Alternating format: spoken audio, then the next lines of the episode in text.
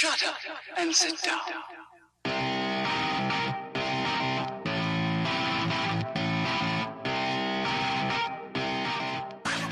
Put that coffee down. Coffee for closes only.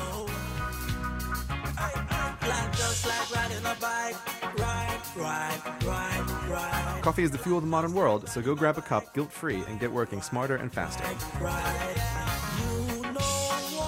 You are listening to the Dialed Podcast with Matt Lee Grand, Lance Hepler, and Jake Von Turing. Everyone should believe in something. I believe I will have another coffee. Man, I love coffee. Tastes so good, it makes me feel good. There was a study that showed that if you drank 12 highly caffeinated energy drinks within a few hours, you would most likely die. Hell yeah. Cancer free, sharp brain, plenty of energy, terrible breath. Conclusion coffee is the All right, welcome back to the Dial Podcast. I'm Jake Von During. I'm here with Lance Friggin Hepler. Lance friggin' Hepler. How's it going, Jake? What's up? It's going good. Hey, hey, Lance, guess what? What? Just the two of us. We can make it if we try. Just the two of us. It's just the two of us, That Lance. it's just the two of us today. Oh, yeah. Well, Matt's like, well, well let's just, just back the, the train up here. It's like Sunday. Uh, how often do we record these things on a Sunday? Uh, not often. Matt is um, at a swimming pool somewhere in the Pacific Northwest. I don't even know.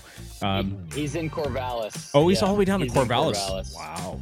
So Yeah. he's down there Yeah. doing swimming stuff. Ian was potentially going to join us, but he's mm. now busy doing Ian stuff. And then you're in Mesa, Arizona now, I'm I'm in Mesa, Arizona now. Yep. and you guys were So- tied up with like all kinds of fun stuff that we'll talk about in a moment here. And uh, this whole week just kind of escaped. And again, I've been stuck in this time vortex. It's kind of like Groundhog's Day. You just wake up and the same damn thing happens over and over and over again. It's like ten to twelve hour days every single day, and you try and mix in all the other little bits and pieces that you got to get done and here we are. Sunday recording the Here podcast. Sunday, but you know what? i'll get this thing out today and we'll still be on track for putting one out every single week. So sorry to make y'all wait. Anyway what's up dude? Well, you know, a lot of life crap has happened in the last 12 hours for me. So. This is very true. Uh, do you Yeah. want to talk about that or do you want to save that for uh, later today it's your show, Jake. You get to do what you get to direct whatever you want. it's my So, show i thought it was i thought it was your show i'm just here to like I, facilitate your Yeah. your needs to have the world hear what you're up to I'm just a talent. I'm just the on-air talent. I don't have anything to do with the show. So dude i'm i'm just a washed up used to ride bicycles boring groundhog day guy so thank god we have you guys uh all right well that's, Uh. that's all right let's just put a pin in that for just a moment and um, we'll talk right. about that because I, I think it's going to dovetail into what we're going to talk about today do you want to do the back pedal first want to just jump right into do- that since yeah. I, I made people do it in reverse last week we can do the back pedal. That sounds fine. all right Um, yeah. So I've been at training camp all week. Uh, we had six days in San Diego County, in more or less North North San Diego County. Um, I think we had 18 team members that came down. Um, Big group. We never really talked. Yeah, we had a big group. There, we uh, uh, a couple didn't make it through the whole camp. Only came for a couple days, but um, I I do not know why that just happened. Anyway, Lance and I are talking to each other over uh, FaceTime on on the phone, and all of a sudden there's a bunch of balloons coming up on my I don't know my video feed. That that's interesting. Thank you. okay, yeah, there's some balloons for you, Jake. Anyway, um, we didn't really talk about uh, what was happening in training camp. We weren't really sure if we should or not, but we actually had uh, Chris Horner, former Vuelta España winner. He he actually joined us at training camp for the whole time, for all six days. He did all the rides with us. He stayed in the house with us. We all spent a lot of time with Chris Horner um, we we loved having him there. We all got to know him pretty well. Um, it was great to hear his thoughts and feelings about things and get ideas on different things and ways to train and ways to ride and how to eat and and uh, racing strategies and tactics and it, all of that stuff was was really quite fascinating. But What were a couple of the most valuable things you took away from that experience? Um, you know, it's it's uh, it's common sense things that you think that you're you're really doing, but you're not really tracking very well. Um, uh, one of the things like if you really track what you had for breakfast, what you ate during the ride, exactly how many kilocalories you you uh, you spent during the ride, and how you recovered those calories for lunch after the ride and dinner that evening. So, actually making sure you eat enough food. He asked us all the first day to keep track of all all the calories we consumed and what we did. And and basically this was just whoever wanted to do it and wanted to talk with with Chris Horner about it, they could. Uh, he was not forcing himself on us. He was just being a part of the group with us, which was also really quite great. Um, so that was really beneficial. The other thing, the things you can do to try to keep the team together while you're racing or while you're riding. Um, we know as racers that a bigger group is faster together. So the more you can keep together, the better. Without people like idiots like me who who jump at every stop ahead sign or drill every little roller because I think it's fun to go fast uphill, even though I'm spiking like 600 watts every roller.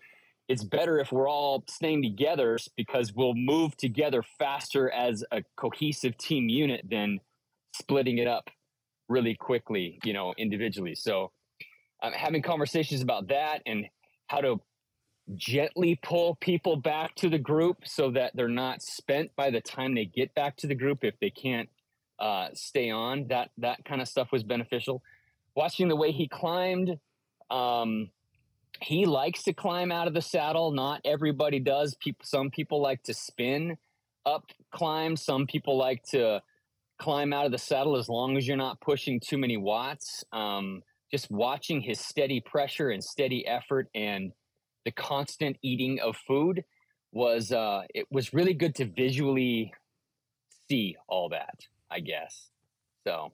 Hmm. Cool. Um, going back to to Chris, how did he take with all of the different individual contests that you guys were doing out there? Was that something he kind of poo pooed on? Because usually Um, in in years past, it's one of those things where like we have like a sprint competition for the day. We have like a you don't really know which hill it's going to be, so all of the hills are kind of like game when it comes Correct. to like the, the KOM competitions and all of that fun stuff. And then there's like the whole GC thing. I mean, is, is that something that he thought was pretty cool, or how did he uh, how did he take that?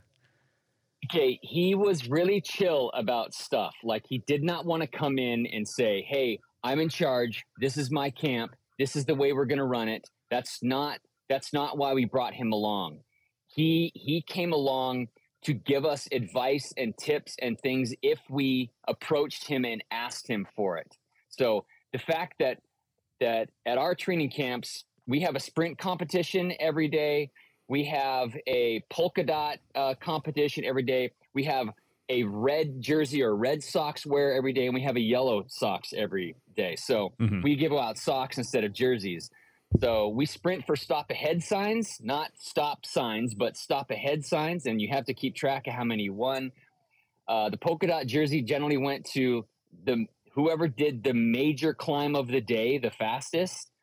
Um, the red Sox went to the most aggressive rider of the day, and that was just basically up to John Hatfield. It was his rules; he got to pick whoever he wanted. That's perfect. Yep. And the, the yellow Sox usually went to the person who got back to the start the fastest or went the longest that day. So it generally went to the person who got lost, took a wrong turn, or something like that. So, uh, so did what did Chris think about that? Yeah. He thought it was fun and fine. Um, does it really promote racecraft? Not really as a team. Individually, it does, but as a team, like you know, we're doing some like 70 mile ride with like 7,000 feet of climbing, and and there's six of us out of the 15 that are riding that are sprinting for every stop ahead sign. Okay, that's that's not really conducive to a 70 mile race, right? It's just it's us and our buddies having fun with each other and Yeah. trying to one up each other, you know. So that you Did know, he- and and Was he good with that? That I mean, because there is a little bit of a I don't know. There's there's a little bit of like a sprint practice that goes into that. There's like the the anticipation. There's like kind of like the sizing up and like when to go and how far to go. But there is also the whole mantra of like, hey, we're supposed to be taking like a certain approach to each ride, and we're supposed to be staying within like certain zones or you know putting out certain efforts. Did he think that that was too much? Yeah. I, I'm just kind of curious, and I don't think we're going to change that for anything because it's too much fun. But I'm just curious It what he had fun. to say. No, he he didn't care because um what he did is he picked like two people every day to ride with. Yep. Just like to to stay around. If they were near the back, he stayed with them, helped pace them, helped give them ideas. If they were near the front, he went with them. There were a couple days he rode right at the front with um with the with the fast climbers. There were a couple of days that he drilled some descents with six of us on his wheel. Uh, you know, it was Oh, oh, he, just picked que- a couple. question on that real quick. I heard a story about a cup of tea. You want to elaborate on that? Oh my gosh! I, okay, so we we um we we do this ride um that goes to Borrego Springs and then climbs from Borrego Springs up to Julian, California. And that's roughly it's roughly tw- 30 miles from Borrego Springs to Julian and it includes like 3000 feet of climbing. But usually we do that as a big loop Uh-huh. and it's it's a really great ride as a big loop because you get to do this big descent called Montezuma's Grade which is a freaking blast. It's like a really fast curvy descent that you don't almost have to touch your brakes on. And so we didn't want to miss all that. What was happening is this was during this atmospheric river of rain that was hitting Southern California. And it was just hitting barely north of us. Like the town of Fallbrook, where we were in, was getting soaked. So we drove an hour south to Borrego Springs and we were just on the edge of this massive rainstorm. Okay. But we climbed, it was like gorgeous in Borrego Springs. It was like 70 degrees and overcast. But by the time we got to Julian, it was pissing rain on oh, us Oh no! And it- and it and it dropped like it dropped like 25 degrees it got quite cold and so our plan was to ride from Borrego Springs up to Julian and then turn around and ride straight back to Borrego Springs not do the descent on the other side because we knew it was going to be much rainier it was a logistical kind of nightmare because we had to like we had to shuttle cars to get them all to Borrego Springs, but we wanted to start above Montezuma's grade. Blah, blah. You don't want to hear all that. Anyway, but uh, but Chris Hannell figured it all out. We logistically figured it all out, which was it ended up being really cool. sure. But um, what happened is we got to Julian. Everybody's freezing. Brandy got there with the van. We're all putting our clothes back on. Um, people are buying like hot tea uh, because we're really cold. And and when I got to Borrego Springs, I I basically drank a Coke and I put my rain jacket on. And I said, I am not staying here any longer. I'm freezing to death. I'm going down the hill. And so I like slow rolled out of town and I kind of created a problem because not everybody was ready to jeez. go. So there were like four people that left with me.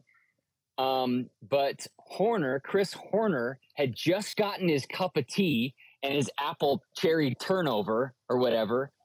And it's pouring rain. And Chris Horner did the first four miles of that descent holding a cup of tea in one hand with his cherry turnover on the bottom of the cup. So he's taking bites out of the cherry turnover and drinking the hot tea while he's cruising down the it's it's pouring rain until he finally gets the tea all down, eats all the turnover, you know, puts the puts the cup in his pocket and then and then catches right back up to us on the descent. And he was So- not going slowly. He was he was he was booking, wasn't he? Doing all of this with Yeah. one hand and uh, Yeah, all the turns were scary because it was soaking wet. The first the first four miles were soaking wet, and It- so, so- we were taking the corners a little Okay. carefully. so you got guy holding handlebars with one hand, cup of tea in the other hand, Yeah. cradling probably Yeah. with like his pinky finger, this little turnover thing underneath Yeah. of that, eating it, descending, cold, wet, rainy, and Yes, and and rim brakes. and rim brakes. Oh my Correct. He's, God. he- he's and he's on rim brakes on carbon wheels. Oh my gosh. So you know it. There's no yeah. braking So- power on that. It's oh my so, gosh. no. But you know, clearly, Mr. Horner knows how to ride a bicycle, Uh-huh. right? So he he was able to do it, and and then the you know after three or four miles, it dried out, and oh my gosh, I mean, okay. I'm a fairly decent descender. I'm a bigger guy. I have more weight. I have a little bit of no fearism in me. And so I'm a pretty decent descender. And I usually know my equipment pretty well, so I know what I can take. And he, he, as soon as he was done with this stuff, he caught us immediately. Oh my gosh. And then, and then he went, and then he went right to the front of the group and pulled all of us for the next 22 miles, all the way back to Borrego Springs. Like, okay, guys, sit on my wheel. We're going to drill this at 35 miles an hour all the way back, Yeah, which it's- is what we did. So the first what maybe like the first third of that way back to Borrego Springs is pretty steep, pretty windy roads. Yeah. It's it's it's Yeah. fun. It's probably not something you want to do wet, cold, rainy kind of stuff. Not on rim brakes with uh, carbon wheels, but um, once you get out of that section, it's more of just like kind of like a slight gradient that's down. That's kind of fun. Did you guys have like a tailwind? Did it? Were you guys warm enough? Were you guys all freezing your butts off? No, no. As soon as we dropped like a thousand feet, it was like 15 degrees warmer. We were all fine, and we were sitting on Horner's wheel doing 35 miles an hour. That's so beautiful. It was, yeah, it was. It, it was. It was super fun. We just like we cruised all the way back. I think. I think four of us got like in the top ten list on that on that whole descent Wow. from Julian all the way to Borrego Springs. So, and we were basically just we were basically just drafting Horner the whole way. I took a I took a couple pulls, but literally it was like 30 seconds and Horner went back to the front. I'm like, oh, okay, he's gonna sit at the front and Was just he running crank a out 450 watts. Was he running a power meter? he had an SRM on. Um, he did not. So he had a, uh, the old SRM power meter. Sure. So, but he never he never posted his rides. He never recorded them for Strava. He didn't have a bike computer. So Like, it's just kind of just out so- riding, just a Yeah, correct. Just out riding with us. He had he had his power numbers and heart rate numbers for himself personally, so he knew what he was doing. But he didn't. Um, he just yeah. He he never had the routes every day. He just had to ride with us. He just had so he knew where to go. You know, so it was it was it was kind of great. It was really inspiring. It was really inspiring to to go through all that. Gotcha. So it's he cool. he won the Vuelta. Was it 2010? Uh, he was 40 years old. He is 52 now. So he won the Vuelta when he was 40. Uh, yeah. So what is that? 2012. yeah okay so i was curious Yeah, like i was trying like to that. reverse engineer how old he is so he's about your age yeah Yeah, I'm 50. I turned 54 in April. April, he's yeah, 52. So 52, he's, so- yeah, he's he's about my age, but he's also 30 pounds lighter than me. yeah he's he's, So he's a little guy so um you guys probably went to quite a few different places where there were other cyclists did anybody ever recognize him or say hey wait a second Uh, yeah, we we drove to uh, Temecula, uh, Murrieta, in order to to ride the La Cresta Heights one day. Yep. And we're all staged up in a parking lot getting ready, and yeah, somebody somebody drove by who was a race director that ran a stage race in Murrieta and recognized Chris immediately and was like, "Whoa, hey, what, What are you doing here?" What are you doing here?" and he and Chris like talked to him for like 10 minutes while the rest of us were getting ready, Oh, you know? So it and the guy even said, Hey, if you guys have trouble or if something happens, you know, here's my number, call me, I'll come rescue you. You know, it's kinda it was it was kind of cool. So yeah, we did have one person kind of recognize Horner. So Gotcha. it was so it was going pretty good. going back to the training camp on a whole how did the whole week go were there any issues did you guys have any troubles or problems mechanicals anybody go down anything bad happen You know what? Um, we had two flat tires that were able to be sealed by sealant. I don't know. Maybe maybe Hanel had to put a tube in one. We had we had we didn't have to change tires. We had we had brake issues where we had to do brake bleeds on a couple of bikes uh, because we were doing a lot of steep downhills. Um, but yeah, there were there were no crashes, there were no injuries, there were no problems. There were no major mechanicals. Everybody's stuff worked. It all just kind of went smoothly. Uh, two guys tangled up and fell over on a climb because they were they were screwing around. One was like pushing the other one, and then and they, fell down. Just like hit hit somebody's wheel and fell over. So it really wasn't that big a deal, but but they just fell over like really low speed. So really, there was we had no issues all week, which was also knock on wood really fortunate because every year we've had some kind of major issue, either mechanically or somebody's gone down. So, but well, the the go downs were all. Uh, they weren't bad. Thankfully, Wait. they weren't bad. Yeah. Sorry, Lance is having a little bit of a, an issue here. Oh, I can see you. Okay, wait. There we are. I, I got you back. Okay. Okay, good. Yeah, don't move. Uh, the the people okay. that did have the little, you know, fallovers or mix ups or whatnot, those were pretty mundane. Nobody ever got like seriously injured, with the exception of, nope. of you. Right. I think I was the only one that actually had serious really, injuries. I actually had to go to the hospital. Yeah. yeah. So, so, that's I, good. I had to go to the hospital after that wreck. We've been doing these since 2018, and this is the first year that I have missed. And I, I kind of told you this like I was like, I didn't want to say it, but I just had this bad feeling that like I wasn't going to be there to help, hap- or if something were to go wrong or something should happen, and I just had this like bad feeling inside of me. And so the fact that it went off without a hitch and everything was good, I, I was quite pleased with that. So thank you for uh, keeping it reeled in to a certain degree. You know, you you were uh, you were sorely missed at camp, Jake. We talked about you a lot. It's why I I Facetimed you one night for our for our team awards because everybody was asking how you were and how it was going, and I'm like, Jake just needs to be a part of this. So I'm I'm glad we were able to there connect was, with you yeah. one night. I can't even tell you how much FOMO there was there, and I'm I, I, I, this whole thing is just it's really starting to get at me a little bit. I'm I don't know I don't, I don't want to like get too deep into this, but there's an air of like almost depression kind of like hanging over me right now yeah. because I can't do the things that I love to do. I mean, and the fact that I'm missing you know bike rides and bike races and then team training camp, and we've got a you know a time trial coming up that we're getting ready to host and i'm not going to be able to do any of this stuff. It's just absolutely driving me crazy. But um yeah. I do have a tiny bit of news on that front. So i, I mean maybe once we get into my back pedal, I can talk about that. But um, it's kind of part of my back pedal. But um, let's finish up talking about the training camp. Um, going back to that, thank you for calling me for for passing the phone around and getting to say hi to everybody. That that actually made my night. At first, yeah. I was like, "Oh man, I don't want to do this. I'm gonna feel like a schmo." I texted, I texted Jake and I'm like, "Hey, we're gonna do awards, and I'm gonna Facetime." And he's like, "Oh." I'm kind of tired. I'm not going to do that, and I just I just Facetimed you anyway.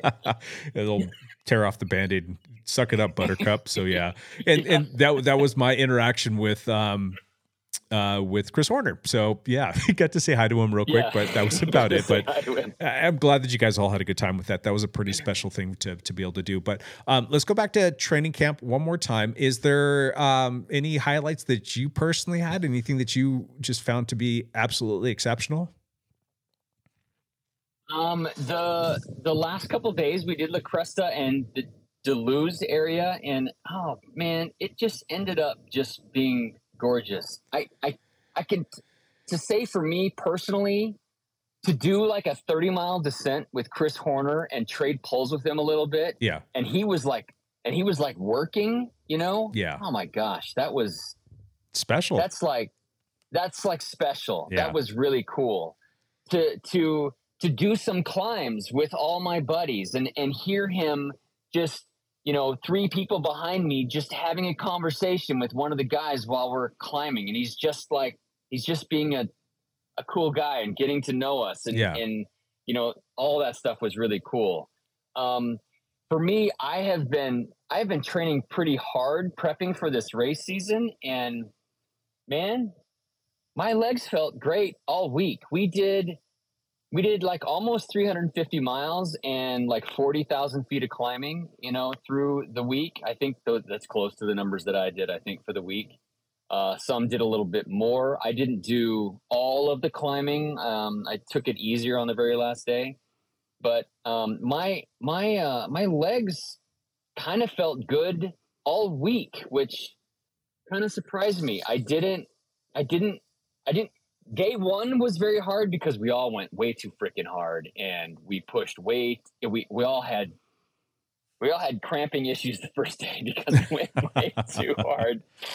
Was that the, uh, the just excited? was that the lilac route? Did you guys do that one on the day one like usual? Yeah, Yeah. uh, it was like Couser Canyon and Lilac, and we did Huntley. Oh, geez. super stupid steep uh, Huntley. So we uh, several of us did that too, and and we were all like suffering after that because it was it's really steep.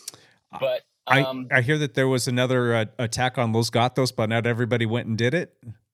Did you did you miss that one? Um, No, so what happened is we didn't climb the real steep part of Los Gatos, um, which which has like a twenty eight percent section for like a half mile or something. Los Gatos is super super It, steep. no, it's steeper than that. But- I think the average gradient's 32%, and I think it hits like Oh, 34 or 36 or something like that at that steeper point. but there's a lower Los Gatos section that um, that Nate Scott had the KOM on, and it's before the really steeper part. And Paul first took a stab at taking Nate Scott's KOM on that lower Los Gatos section, and uh, he didn't quite get it. I think he got second. He missed it by a second. Wait, I so think. you guys all didn't do the full Los Gatos climb? You just did part of it and turned around? Did anybody do the full No. Los Gatos? I thought that No. Oh, I thought that some of the boys No. did that. what happened is um, some of us did the La Cresta ride and then rode all the way back to the house from La Cresta, and we Ah. went down Los Gatos. And so, so there you were like then seven of us. went down it, turned Yeah. around, went back up some of it, then turned around, went back down. No, hell no. None of us turned around and went back up it. It was the next day that some of them did the lower Los Gatos road. Gotcha. Yeah. All right. So yeah, none of us, none of us had the guts to go after Los Gatos again. It was, it was too freaking steep. Well, going back to Chris Horner real quick, uh, I got some whispers and saw some uh, some notes that um, the boy can still climb pretty stinking well. dude. I- Okay, on on the last day, okay, David Barna is a very good climber. Jay Fielding, Jay Fielding, and Dave Barna, and probably Paul First are, Yep. were probably the the quickest climbers of the group this last week.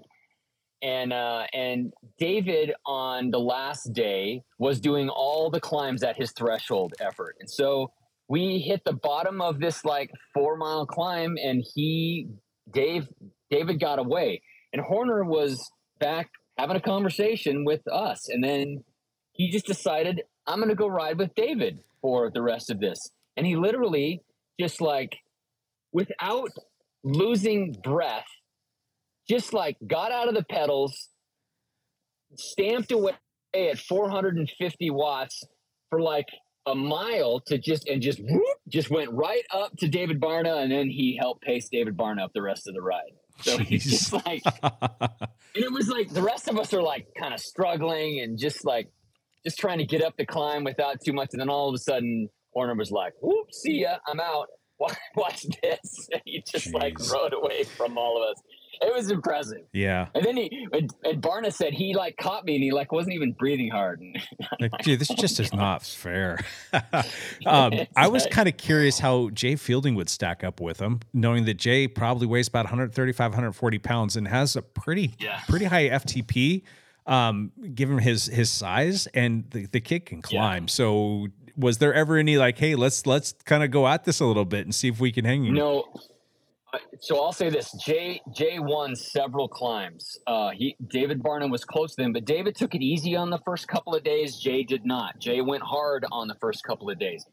Horner never like opened it up. um, opened it up Yeah, on a climb. He he he wasn't there. I, I, he never said this, but he wasn't there to show us how good of a bike rider he yeah. was. When didn't want to show was anybody up. That that's that's classy. Yeah, No, Yep. yeah, he didn't want to do that. He he just he rode with us, and so the only times we saw it like pop off was when oh I'm gonna go I'm gonna I'm gonna, I'm gonna close the gap and go up to Barna and Yeah. ride with him, or okay, there's seven of us. This is how you descend. This, I'm gonna show you this 25 mile descent with seven of. You know, Now So you you talked never ab- really popped off. yeah, you talked about some stuff that he was trying to impart on you guys, and, and talked about nutrition and and having a, a strategy for that, so you can get optimal performance. Is there anything on the bike that you learned from him, or gave, or that he gave you to, I don't know, just like some pearls of wisdom that he threw your way? That you're like, oh man, I never really thought of that. Is there anything that, that he imparted on you that way? Uh, yeah, one thing, um, a- and it wasn't actually the actual riding on the bike, but and and and it's stuff that we all know already, but um, a stretching routine or ball and foam core work where you're working your hips and your hamstrings and your glutes and your lower back. If you are doing, he's like, if if you do so what I'm talking about is those massage balls that you lay on Yeah. or a foam roller to, Yep. to work to work your hips and to work your glutes and to work your hamstrings. He goes, if you did that every day or if you did that five days a week, you'll have 20 extra watts. You'll just and and one of the things he said was if you're doing this regularly, the stretching and the core work and the foam core rollers, your um your hour four and five will feel better. You won't like lock up as easily or feel as bad on hour four or hour five. Yeah, So that that makes sense. that was Although I'm it gonna does make sense. And I'm gonna call crap on that because I've been doing that for seven months and it hasn't fixed anything. well, like I, I, you know, I've been doing like core work for the last like you know four or five months, and it, it has really helped me Oh, yeah. bike. Man, I haven't really stretched or done you know ball work or core, you know, foam roller stuff. At it's all. one of those like, yeah it's one of those things that you're like yeah I'll, I'll get to that i'll do that and you just never do until you actually go and do it Yeah. and you're like oh, that feels amazing. Why why don't i do this more Yeah. often? And i feel good. You feel limber. You feel like everything's more supple. You're like you just feel like all right I'm, I'm ready for this you know? And you don't get nearly as sore and you just your body's not as tight and you just you're you're just more fluid on the bike. Everything feels good. And then if you follow that routine it's just the same thing over and over again. So uh, that's a good constant reminder for our, us to give ourselves is like hey make sure you build that into your routine because you know this is a, a sport that's very linear it's um, you're, you're holding certain positions for long periods of time and your muscles are going to get bound up and eventually it's going to have an effect on you and it's going to affect your performance and it could ultimately affect your health so yeah do it You know, the other the other thing that was a, a bit of a revelation is when when you're doing these big group rides and you stop for like a water break to fill bottles or whatnot.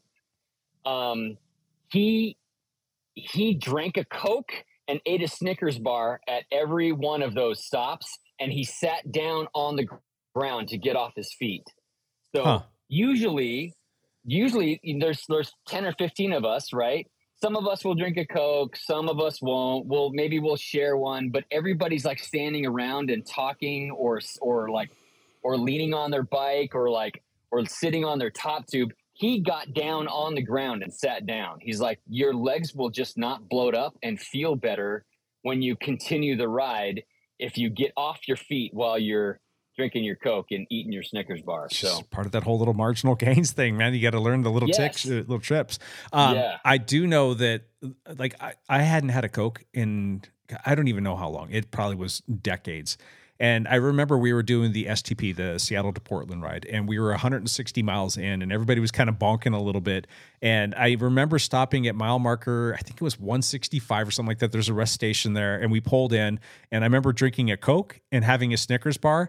Oh my God, it was the Red Bull commercial. I didn't have a Red Bull, but it was like, it just gives you freaking wings and you're just flying.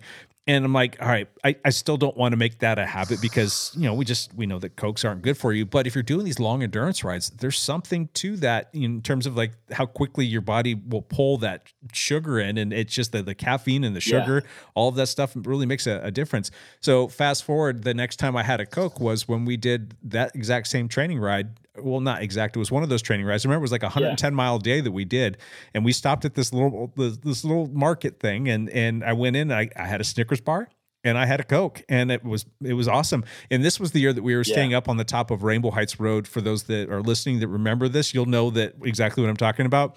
To get to the house that we were staying at, every ride finished with a three mile climb that was something like 1500 feet of elevation gain and it was pretty Correct. pitchy too and we're like who came up with this idea this is just absolute i mean granted it was a beautiful house it was in a beautiful area but it was just that stupid climb to finish all of the rides was just horrendous. It, it sucked. So but um I, I felt like i floated up that hill that day. I'm, I'm telling you there's something to it. Well, and that was part of the thing was that you know him on those pro training rides they had a coke on every ride like longer than like three hours they would stop for a coke. Wow. or they would at least drink a coke mid ride yeah. So also interesting something you don't think about but that's what they did uh, you know as pro world tour riders so Gotcha. interesting so you're gonna start packing cokes for these long gravel races that you're doing You know, it's funny. Barna, David Barna went out and bought uh, two cases of Coke, and we drank them all wow throughout the week. yeah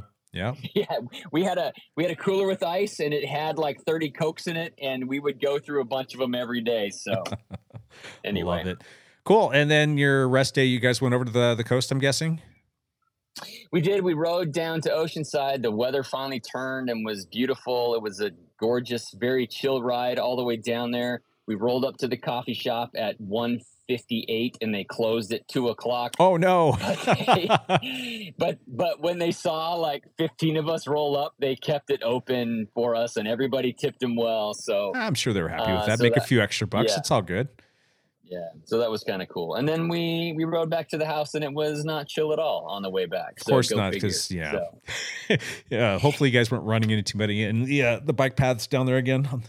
That seems to be. no we had yeah we were really chill on the bike pass we were really good um horner was always was also working with us on um on double pace lines on working on being able to ride comfortably side by side even on a narrow bike path where there should be enough room for two bikes to ride side by side and not overtake another lane and to be comfortable enough with the guy you're riding next to that that uh, you could do that and not make the guys work too hard or or be unsafe. So that was Yeah, also helpful. I think a, a lot of the guys probably already have that in their quiver, but it's probably get some good reminders, some good tips, and it's probably good for some of the other people Yeah. that maybe aren't comfortable doing that to have that experience. So that's good. Right on. Yeah. Anything else about training camp that you wanna you wanna spill? Anything spicy? Any uh no drama? I'm guessing you guys were all pretty I- there- pretty chill down there. So there there was no drama. It was it was fantastic. We had a great time. The meals were great. Um, everybody was really cool. Everybody was uh, good to be around. We just uh, I don't know. It was all chill. That's there was a lot of not what I wanted to hear. I cold wanted to hear time. that it sucked, that the weather was terrible, flat tires, broken stuff, crashes. It was just miserable. But no, it was fantastic, and I have to just sit It here was- and take it. And ah, Yeah. you guys suck. uh, That's fair. 2025, I'll be there. If I'm not, then just right. take me out behind the- the shed and make it be done. Make it be done. All right, cool. Um, all right. Well, anything else that you want to talk about? Any any backpedaling stuff that you want to uh, other backpedaling stuff you want to get into? Um, no, I don't think so. We can move on to whatever you want to talk about. All right. Uh, well, let me do my backpedal real quick. Don't just like you know discount me that quickly, right? Oh yeah. Let's, let's Um, hear about yours. We I did nothing. I went to the gym. That's it. Moving on. No, just kidding. Um, I do have one little thing to share though. I've there's a doctor that I've been trying to get in to see, and I think I told you about this, but um, I've was trying to get in with him after getting referred to him, and he's the one that works at this orthopedic group that kind of takes on all of like the oddball cases that the other docs can't necessarily like fix. And when I originally inquired about seeing him back at like I think it was the beginning of January, I wasn't going to be able to get in to see this guy until late February. I'm not sorry, not late February, late April. And so I'm like, oh my gosh, are you kidding me? So I'm like trying to look at, at some other options and some other things. And when I had made the appointment, I'm like, hey, you know, just by chance, if he has a cancellation, please put me on the list. I'm like, I will come in whenever. I don't care what time of the day it is, I will be there. And so fast forward to this past week, and I got a phone call and they're like, hey, we've got an opening for this coming Monday. Would you like to take said appointment? I'm like, absolutely. So I will be seeing the doctor tomorrow and hopefully, hopefully getting um, a little bit of insight as to what might be going on here. I'm starting to have an idea of something that might be an issue here. And it kind of stems back to I, have had this conversation with you and other people, but uh, I've got three titanium screws that are in that same hip from another mountain bike accident from, I don't know, 11 years Right. ago or so. And it was two years ago and changed that I had a little it was like a little mundane, like little bike just washes out from underneath you because you're on an off camber turn and it's wet and green mossy stuff and just nothing you can do about it. And I landed on that hip and it's kind of been quasi problematic. I mean, you have the acute phase of what you go through when you do something like that. You've got your road rashes and you got a little bit of swelling and you got some bruising and all that fun stuff. And that slowly dissipated, but the swelling never truly went away. And it just, it would always kind of be there it would rear its ugly head after long rides, but it wasn't necessarily painful. It was just like it would get tight, but I would, you know, try and do some stretching and try and work through it and just kept riding. And then all of a sudden I started having more issues, like more cramping and and, and really bad swelling. And then all of a sudden it started to feel like a, a biting, pinching pain that I thought was potentially something to do with the labrum. Went into the doctor. He thought it was the labrum. They did x-rays, did some tests, and, and we kind of proceeded on that notion. And then I tried to work through some PT and other kinds of rehab and whatnot. And then the next thing you know, we're going to training camp, and this would be 2023 and um, I was just really diligent about working through everything, and it, it worked out really well. And we started doing some early season racing. We did some early season training rides, and did some early season uh, flogging rides, and power numbers were looking good, and everything was kind of round into shape. And I'm like, all right, we're, doing well. And then we had that uh, Rally the Valley, or not, I mean the Rally the Valley Road Race, the one where our good friend and teammate Chris Surratt had his uh, unfortunate little spill with Ian, and uh, that's when I had those super bad cramps, and just like the wheels fell off there.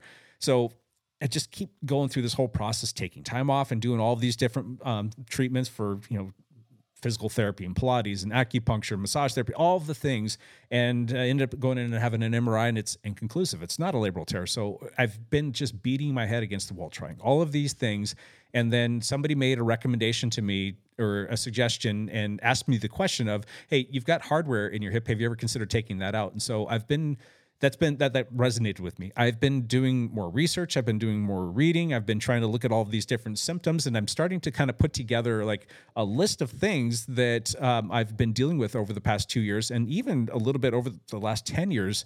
Which they've been very mild, but it's been the last two years since I've had that little spill that they've kind of been getting to be more problematic. And there's a lot of things that line up with having issues with your body kind of starting to reject hardware that you might have in your body. And the person that I was talking to made the comment of like, have you considered having that out? Because I had some similar issues. And once I had the hardware taken out, everything just went away almost immediately. So I'm very curious after I go talk to this doctor to see what he has to say about this and if that's something that might be a remedy for me. Because I mean, I've had a const- constant swollen hip. I've got like bursitis in there, and I, it's you know you get this tightness that causes impingement on nerves, and then you've got like burning sensations and cramping feelings. It's just it's not happy times. And if it can all be made right by them going in there and taking out these screws, my God, that would be magical. So fingers crossed tomorrow that they uh, they give us a little bit of good news, or at least we can start like looking into the the the process prospects of um, what it would be like to have that taken out and if it would actually help my problems. And if that doesn't help, then God help me, I have no idea what I'm going to do if they can't solve this because it's really driving me crazy. So that's my back pedal. That would be great. That'd be great if we get if you get some resolution there because we all want the resolution for you too, Jake. Yeah, yeah. So, So- so we'll get there eventually. I, I don't, I'm frustrated and, and bummed out and a little depressed and I don't know, trying to like focus on other things, but I, I need to get back to doing the thing on the whole bicycle and racing and doing the stuff with the team. That that that's that puts me in my happy place. So that's where I need to be. Trying to supplement um, not having that with going to the gym and working 60 to 70 hours a week is not sustainable. So we'll get through it. anyway, um, Yeah, hey, I hear you. did you take Champ to, to Arizona with you? Is Champ there? No, Champ just Champ did not go. Didn't watch anything. Just just barely kept up with his own emails. Actually, I didn't keep up with my own emails either. So You got any? uh, Uh, Champ is here. Yes, there's been some racing. So we have had a couple spring classics. They're not monuments, but that we had a couple spring classics. And uh, uh, what is it? Kern, Brussels, Kern, and Omloop, Het something, Yep. something. I don't know. yep. Um, so uh, Jumbo Visma ended up uh, kind of uh, Uh, ruling those. Visma Lease a Bike. Visma Lease a Bike. We got to start. Got to start getting into the Visma- I screwed it up. yeah. What do that that's still too much to spell. We'll just call him Visma. So Visma. the yellow team. Visma, yeah, the yellow team. um, I don't exactly know what happened in the Saturday race. Uh, I know that Wout did some work for a buddy, uh, and, and a teammate ended up winning that race. So Mhm. one of the Visma Lease a Bike riders uh, won that race, which is great. But um, Kern Russell Kern, which was this morning, um, uh, Wout Van Aert got in a in a, got away with two other guys and then easily out sprinted the other two guys. So Wout So- is ready for the freaking classics. Yeah, back to back days, big races, big efforts, no problem. It's just like, well, got this. I'm ready. yep. That's fantastic. So this.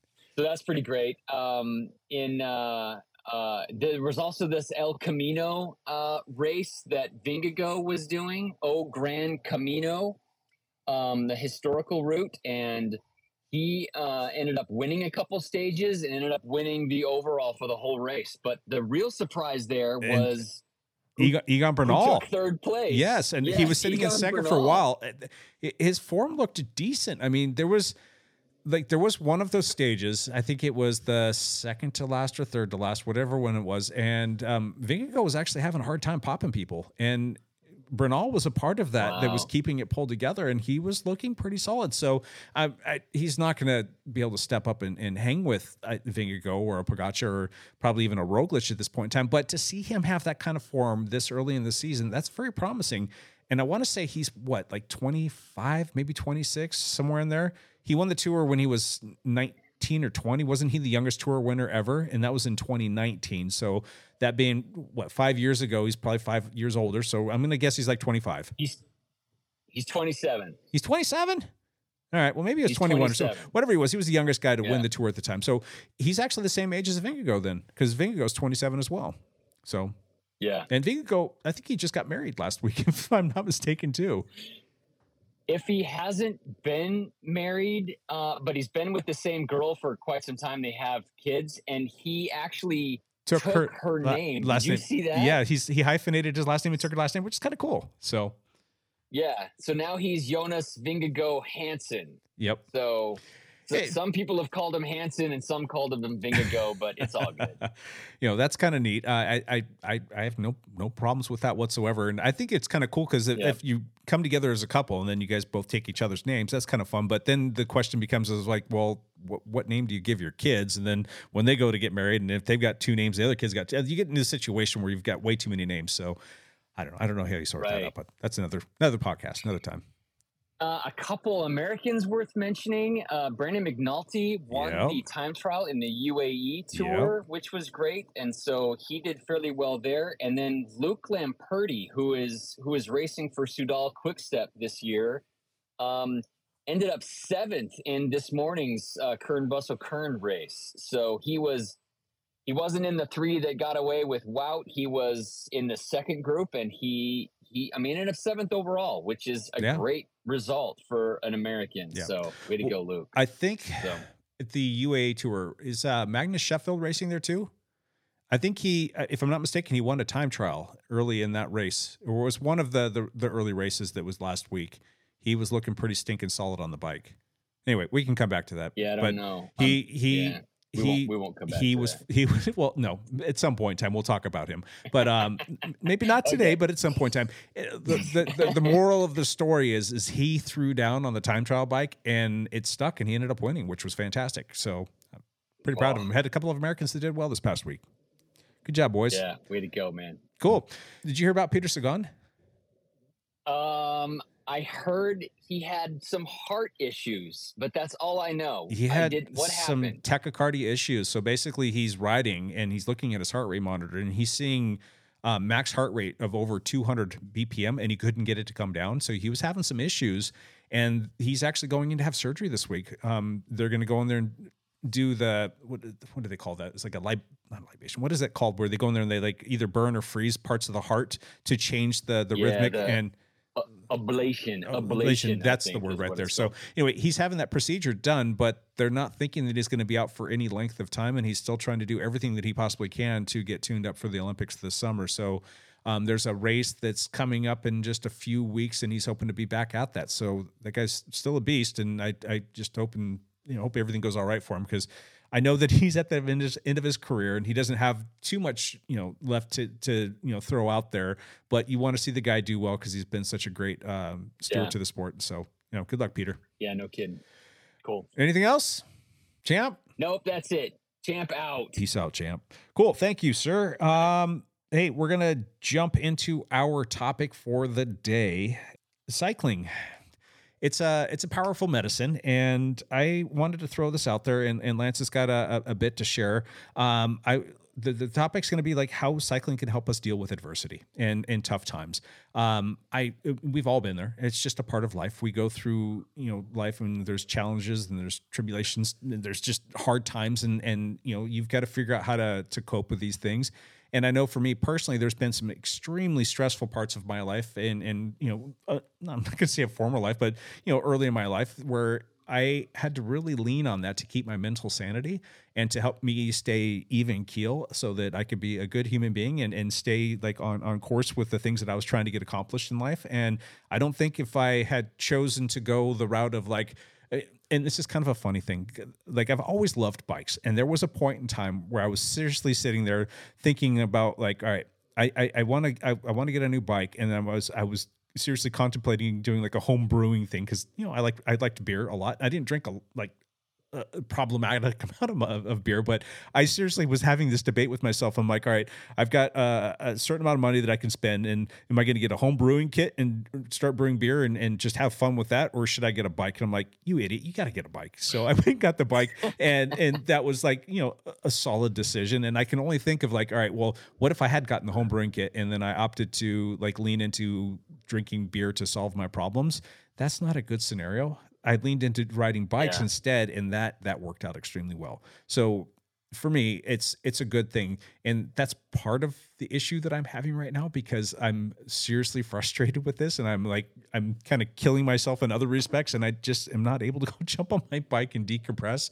So that's where I kind of get my outlet with going to the gym, but um, it's still not the same. But Lance, you have had Yeah. a, you've had a rough couple days, or a rough day or two. Um, Uh, and yeah, it's been a rough. It's only been twelve hours. Actually, it's been a rough twelve hours. So, uh, yeah, some people may know this if they follow me on Strava, but uh, my my father passed away yesterday. Mhm. Um, we we finished we finished training camp and we got everybody at the airport um, sa- uh, Saturday morning. And then uh, Brandon and I started headed towards Arizona. We were going to take a couple days to get over here to Arizona, but um, my my father has been in a in a home care facility for like six or seven months. Um, he's his he's eighty five. He his health was declining, um, and he wasn't doing well. And he kind of had a rough day, and kind of surprisingly quickly passed away yesterday about five p.m. So um, we weren't we weren't really expecting it. We weren't um, we we I should say we weren't surprised by it. So we've been we've been kind of wanting this for him for a long time. Uh, for like the last three or four years, he's had a really rough last three or four years. He's lived a fantastic life. He's been a huge part of my life. He had a big influence on me. Um, but the last few years have been really rough, and um, he uh, he's he's no longer suffering, which is good. So I may seem a bit chipper, um, more chipper than a person who should feel that that just lost their dad, you know, yesterday. But um, we've been able to say my goodbyes to him, you know, over the last six months. We've been able to spend a lot of time. He took a turn for the worse yesterday. We thought we would be able to get him into hospice care and that he would. They thought he might last another couple weeks, but it ended up just being a couple hours. So there was no chance for most of us to get home, and he wasn't awake enough to be able to respond to us uh, anyway if we had gotten there. So yeah, it was it was uh it was it was a hard night talking i have five older sisters i have a younger brother uh, my mother is still with us. Um, and so talking to my family and talking to my kids and talking to everybody um, is kind of an emotionally draining and mentally difficult uh, process if anybody has lost anybody that's been close to you.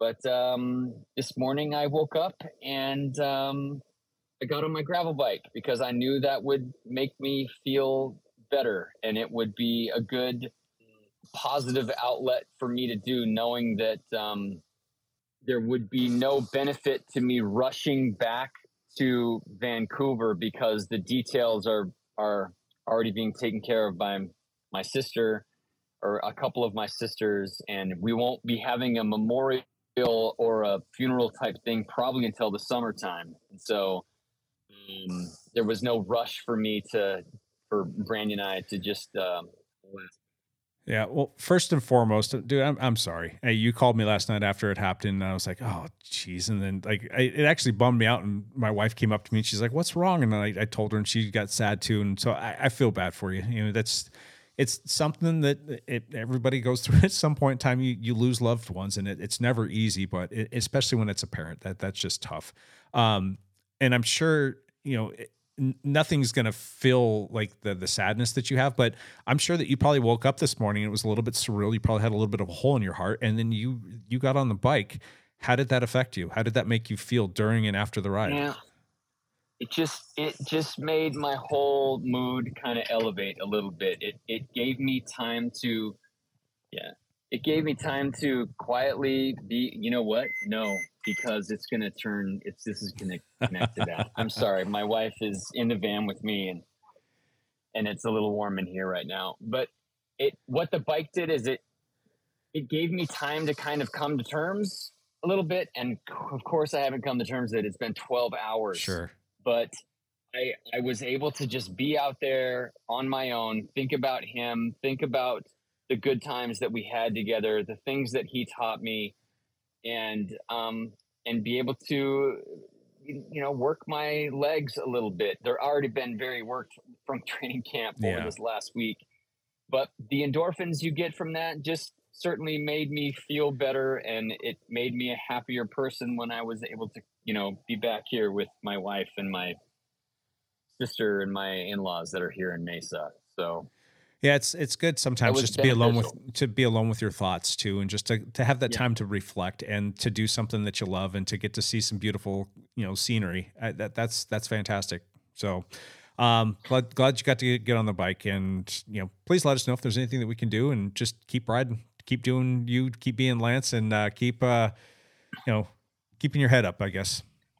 I will say it's been I've had lots of teammates and lots of friends that have reached out to me uh, last night and today to give me condolences. It is all so much appreciated to, to know to know that people care about me and they're not just laughing at me because I'm trying to tell jokes. You know that um, that people are you know you know are concerned about my own welfare and a lot of people have offered to do things. It's just been it's been very touching to me the amount of people that have reached out to me. So that's been so thank you all who are listening to this right now.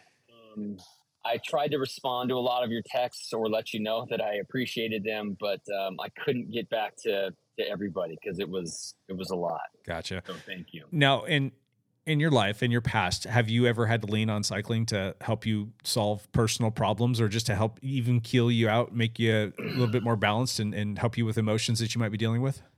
Yeah, absolutely for sure. You know, um, during during my my work career, um, th- being a dentist is a is a stressful job, and I've I've probably talked about this, you know, before. It's not just because you're running a small business, but you know, every patient and every person that you see every day doesn't really want to be there, and so it kind of rubs off in their in their attitude, whether they're happy or trying to be a very good patient or being cheerful. Nobody really wants to be at the dentist, and so it just kind of rubs off. And so, Um, I would try to do something physical every day. I failed most days. Um, I was not very fit or very fast while I was working as much as I was working, or very happy, to be honest with you. Um, the uh, the chipper on air uh, personality that you're listening to right now is, is was not always like that when uh, I was working 60 hours a week because it just didn't have that outlet every day to get those endorphins and make me feel better that I was doing something good for myself. So um, I tried lots of different things to try to find that. I found that cycling agreed with me more than any other thing, like like swimming or like running. Those things didn't agree with me as much because they beat me. Swimming doesn't beat me up, but man, swimming sucks. I'll just do that. But uh, but running just just beat me up too much. I'm a I'm a big guy. I'm 175 pounds when I'm fit, and so if I'm bigger at like 195 pounds and I'm trying to run every day, um, it eventually took a toll on my knees and on my back and on things because that's a lot of weight to be pounding on the pavement, and I wasn't smart enough to find you know softer trails to run on back then. So uh, being able to find cycling and it not being uh, such an impact sport on my joints just made me a happier, better person. And and my wife could probably attest. You know, she she would know days where I hadn't been able to do something physical, and she would say, "Have you have you been on a ride yet today?" And I'm like, "No, I have not." She's like, "You need to go, or I'm going to hate you more." I've had so- those same words yeah. spoken to me. Go ride your bike. yeah, right. It's just better. So, so yeah, it's it's had a, a big impact on, on for me, and and I will try to keep doing that for as long as I can. Yep. And again, it's it's a much better thing to lean into as opposed to other things that are just going to be a, a band-aid or a mask that might give you some mood altering characteristics like you know just don't lean into you know substances that that are going to that you think might solve your problem. It's just going to make things worse down the road. The the notion of riding a bike is obviously way more healthy and it's going to give you much more benefit and not for nothing you're going to feel better for it. And it's just one of those things that's going to help you solve a lot more problems in your life. So i don't want to get into the weeds on that too much but um i just you know i first and foremost again lance i, I i'm really sorry i feel bad for you i, I it's just I, you know I wish Thank you all the best um and i know that you're going to make you know the choice to get on your bike because you have leaned on that for a long time and i know that you're going to be in good hands between you know your family and your wife and your kids and and your bike is going to be the icing on the cake that's what's going to help you get through this so you got this That's true. Well, thank you very much, Jake. I appreciate that. I am- Awesome. it it makes it easier having friends like you. So I appreciate it. sometimes all right well it's not going to be a long topic so we're going to put that one to rest um and we're going to move on to one last thing do you have a one last thing up your sleeve this week mr hepler Well, um, I am going to race my bike this next Saturday. Is the plan? Um, um, I thought that might all fall apart, and I might have to come back to Vancouver, but it looks like that um, I won't be helpful back in Vancouver. So I'm going to stay here in Mesa for the next uh, week or so and race my bike. I'm going to do Belgian Waffle Ride Scottsdale, which is this Saturday. I'm doing the wafer course, which is roughly 70 miles and 4,000 feet of climbing. And I am going, I, I don't really have goal resort. Um, I don't have goals for this race. So I'm just going to kind of race it as fast as I possibly can and see kind of where I'm at fitness wise. And we'll see what happens if I can stay with the front group. do you want to talk about the bike that you're going to be riding in that race Yes, I finally got my ENVE Mog up and rolling. It's the bike I rode uh, this morning on the gravel canals here around Mesa. Uh, yeah, I put together. Jake and I, uh, we finally got. Well, I finally got my bike all put together.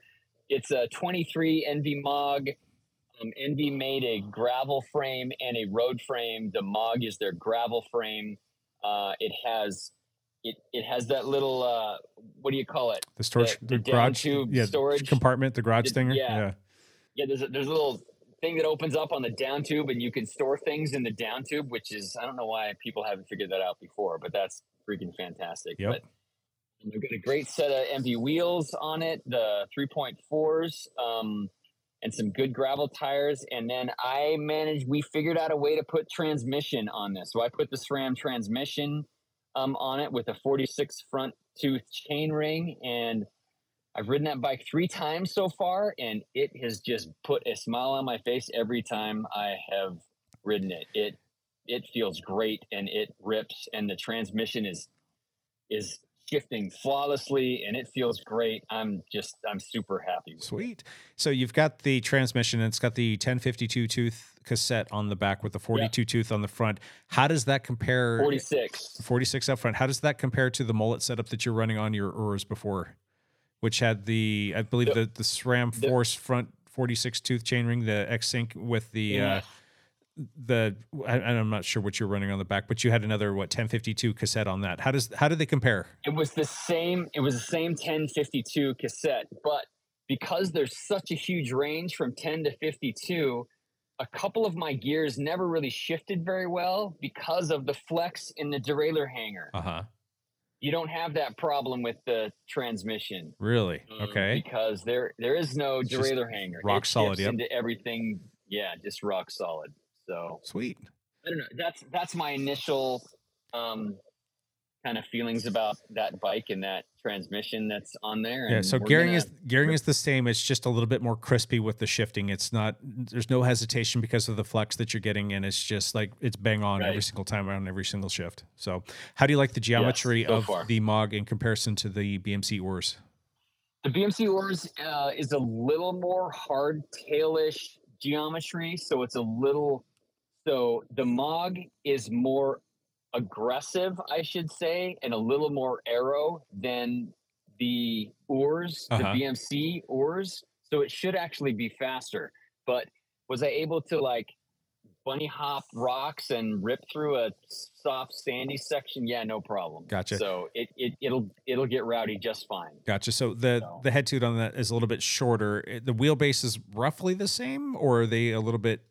Is it a little bit more compact than Yeah, I have no idea. I, I'm I'm just asking you all these questions because I, I want to ride one as well, and obviously I can't do that right now. So I'm just trying to like put together in my mind what the the ride profile is like and what it's going to feel like once I actually get out there. So right now I'm just going to have to live vicariously through you. So sorry for all the questions. cool. All right. Well, Well, yes, so far it's been great. So I'm happy with it. We'll we'll race it this weekend and see what happens. Right on. Cool. I don't really have a, a one last thing other than our normal, like we're leading into the Michael Myers Memorial Time Trial. It's coming up on March 9th and uh, it's, we're getting some good numbers. I haven't had a chance to actually pull them up and look at them, but good old Sir Ian has been kind of keeping us up to speed on the registration numbers and they are looking relatively well. I almost don't want to say this, but looking into the long term forecast, it looks like we should have some decent weather, which now means it's going to rain and wind and snow and all that fun stuff. So I probably just jinxed it, but it it it tentatively looking it's looking like it's going to be like a partly cloudy day and it's going to be like mid to upper 50s. That'll probably change 14 times by the time we get there, but I can be cautiously optimistic that that's going to hold out and it should be a good time. So, um, looking forward to that. Other than that, I'm looking forward to my doctor's appointment tomorrow, and hopefully we'll have some some better news in, in the very near future as to what my prognosis Let's is get going to some be. good So, news with that doctor. yeah, Yeah. this is getting to be really stupid. Sorry, I'm going to stop limiting on that. Anything else, Lance? Nope, I think that's all good. Thank you guys for all the love and concern with uh, my personal situation. I certainly appreciate that. Yeah. And It was a good chat.